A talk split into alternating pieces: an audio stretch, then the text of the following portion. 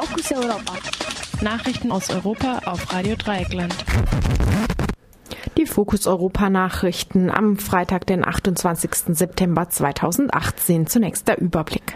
EU-Statistik. Soziale Ungleichheit nimmt zu. Landschaft wird zubetoniert. Deutsche Verteidigungsministerin wegen Beraterverträgen unter Druck.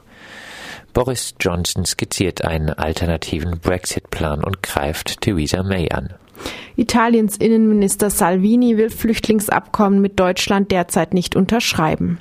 Kaum Visa für Familiennachzug. Und nun zu den einzelnen Themen. EU-Statistik. Soziale Ungleichheit nimmt zu, Landschaft wird zubetoniert. Die Wiener Wirtschaftsuniversität hat in einer Studie Statistiken der EU ausgewertet und kommt zu dem Schluss, dass sich die Einkommensunterschiede zwischen den EU-Ländern zwar verringert haben, dass die Unterschiede innerhalb der Länder aber zunehmen. Die Ärmeren würden noch ärmer, während die Einkommen der Besserverdienenden gleich blieben oder zunehmen. Außerdem lesen die StatistikerInnen aus den Zahlen eine erhebliche Zunahme des Flächenverbrauchs heraus.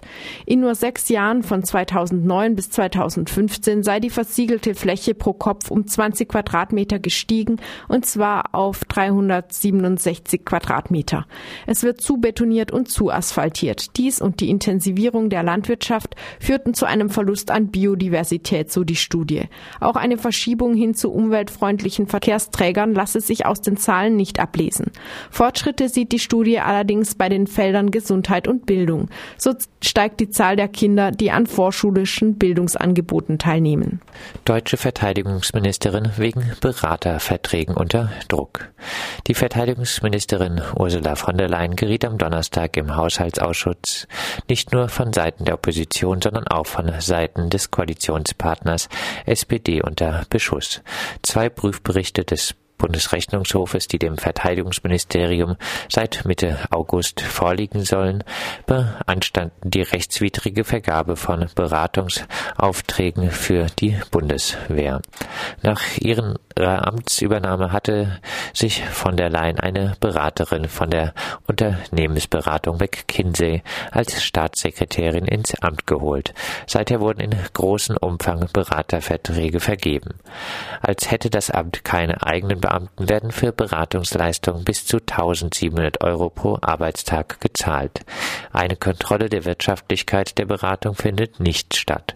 Vielfach auch nicht die vorgeschriebene Ausschreibung.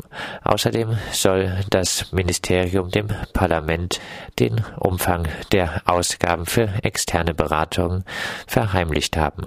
Nach den Ermittlungen des Rechnungshofes gibt das Ministerium nun jedes Jahr 150 Millionen Euro für externe Beratungen aus.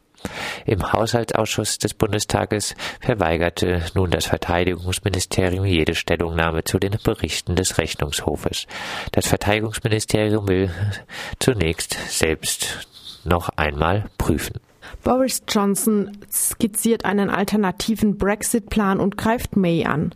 Der konservative Politiker Boris Johnson, der bis zu seinem Rücktritt im Juli britischer Außenminister war, hat in einem Gastartikel im Massenblatt Daily Telegraph einen alternativen Plan für den Brexit vorgestellt. Zugleich kritisierte er massiv die Brexit-Politik seiner bisherigen Chefin Theresa May. Großbritannien soll nach Johnson ein Freihandelsabkommen nach dem Muster des Abkommens zwischen der EU und Kanada Kanada abschließen. Dabei könne Großbritannien die Verweigerung von ausstehenden Zahlungen der Britinnen als Druckmittel einsetzen, um ein Super-Kanada-Handelsabkommen zu bekommen. Zugleich kritisierte Johnson die Verhandlungslinie der Ministerpräsidentin May. Deren Brexit-Plan war dem EU-Gipfel in Salzburg von der EU einhellig abgelehnt worden. Zu den Problemen in Mays Plan gehört, dass sie weder eine Zollgrenze zwischen Irland und Nordirland noch zwischen Nordirland und dem restlichen Königreich akzeptieren will. May ist auf die Stimmen nordirischer Parlamentarier im Parlament angewiesen. Johnson meint hingegen, die von May befürchtete harte Grenze zwischen Irland und Nordirland sei nicht nötig. Zollkontrollen seien auch hinter der Grenze möglich. Johnson bekam sogleich Unterstützung von dem Brexit-Hardliner Jacob Rees-Mogg. Rees-Mogg verglich Mays Brexit-Plan mit dem transsilvanischen Grafen Dracula. Wie der Graf habe der Plan, Zitat, nicht viel Leben, wenn er ins Sonnenlicht komme. Allgemein wurde Johnsons Artikel vor allem als Angriff auf May gesehen und als Versuch, sie beim kommenden Parteitag der Konservativen zu stürzen. Nach ihrem schwachen Wahlergebnis im Juni 2017 und der Zurückweisung ihres Brexit-Plans durch die EU ist May stark angeschlagen. Italiens Innenminister Salvini will Flüchtlingsabkommen mit Deutschland derzeit nicht unterschreiben. In einem Interview mit der österreichischen Zeitung Die Presse hat der italienische Innenminister Matteo Salvini erklärt, er wolle das Rückübernahmeabkommen für Flüchtlinge mit Deutschland erst unterschreiben, wenn alle Gegenforderungen Italiens erfüllt seien. Vor kurzem hatte der deutsche Innenminister Horst Seehofer den beinahe Abschluss des Abkommens als Erfolg vermeldet. Demnach fehlt nur noch zwei Unterschriften unter dem Abkommen. Die weiteren Verhandlungen soll nun das Kanzleramt führen. Deutschland will Flüchtige, die in Italien um Asyl gebeten haben, dann aber weiter nach Deutschland gereist sind, binnen 48 Stunden nach Italien zurückschicken dürfen. Ähnliche Abkommen existieren bereits mit Griechenland und Spanien. Das Abkommen ignoriert den Umstand, dass Flüchtlinge aus geografischen Gründen hauptsächlich im Mittelmeerländern die EU betreten und dass sie meist gezwungen sind, ihren Antrag im ersten Land der EU zu stellen, das sie betreten. Ergänzend zu Italien wurde am vergangenen Montag, am Montag dieser Woche auch eine Asylrechtsverschärfung in einem großen Paket namens Sicherheit und Migration in Italien beschlossen, das nun nur noch die Zustimmung des Staatspräsidenten braucht. In diesem Paket enthalten ist unter anderem die Abschaffung des bisher geltenden Status des humanitären Schutzes, für das jetzt verschiedene einzelne Schutzgründe eingeführt werden, die genauer konkreter festgelegt sind und die nicht in einen anderen Schutzstatus teilweise umgewandelt werden können. Es gibt die leichtere Möglichkeit, dass die italienische Staatsbürgerschaft aberkannt wird. Im Fall von schweren kriminellen Taten droht die Gefahr, dass das Asylverfahren abgebrochen wird. Die Anschlussunterbringung für Geflüchtete wird stark reduziert. Sie ist inzwischen dann nur noch für Menschen gegeben, die einen internationalen Schutz bekommen oder für unbegleitete minderjährige Flüchtlinge. Abschiebungen werden mit einem stark erhöhten Rückkehrfonds gefördert und weitere Maßnahmen.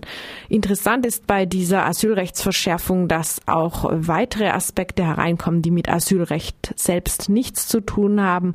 Insbesondere werden Straßenblockaden im Zuge von Streiks kriminalisiert. Stellten sie bisher nur eine Ordnungswidrigkeit dar, sind sie jetzt eine Straftat und für Ausländerinnen können sie auch die Ausweisung und Abschiebung dann bedeuten. Dies ist insbesondere in dem Zusammenhang relevant, dass Straßenblockaden bei den seit Jahren aufflammenden und auch relevant werdenden Logistikstreiks in Italien zunehmend angewandt wurden und nun hinterrücks ähm, über das Argument des Rassismus von der Salvini-Regierung kriminalisiert werden. Kaum Visa für Familiennachzug.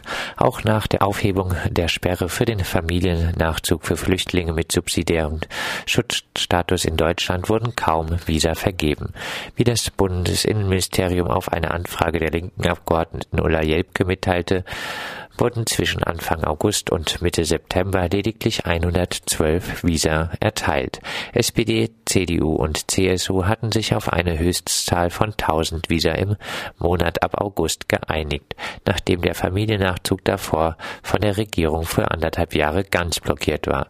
Ab kommendem Jahr gilt zusätzlich eine Regelung, nach der die Zahl nicht erteilter Visa nicht mehr auf den nächsten Monat angerechnet wird. Das heißt, die Gesamtzahl der Visa pro Jahr bleibt unter der Grenze von 12.000. Bei den Betroffenen handelt es sich vor allem um Bürgerkriegsflüchtlinge aus Syrien. Ulla Jebke warf der Bundesregierung außerdem vor, sie habe eine viel zu hohe Zahl von potenziellen Nachzüglern geschätzt, um auf dieser Grundlage eine möglichst restriktive Regelung etablieren zu können.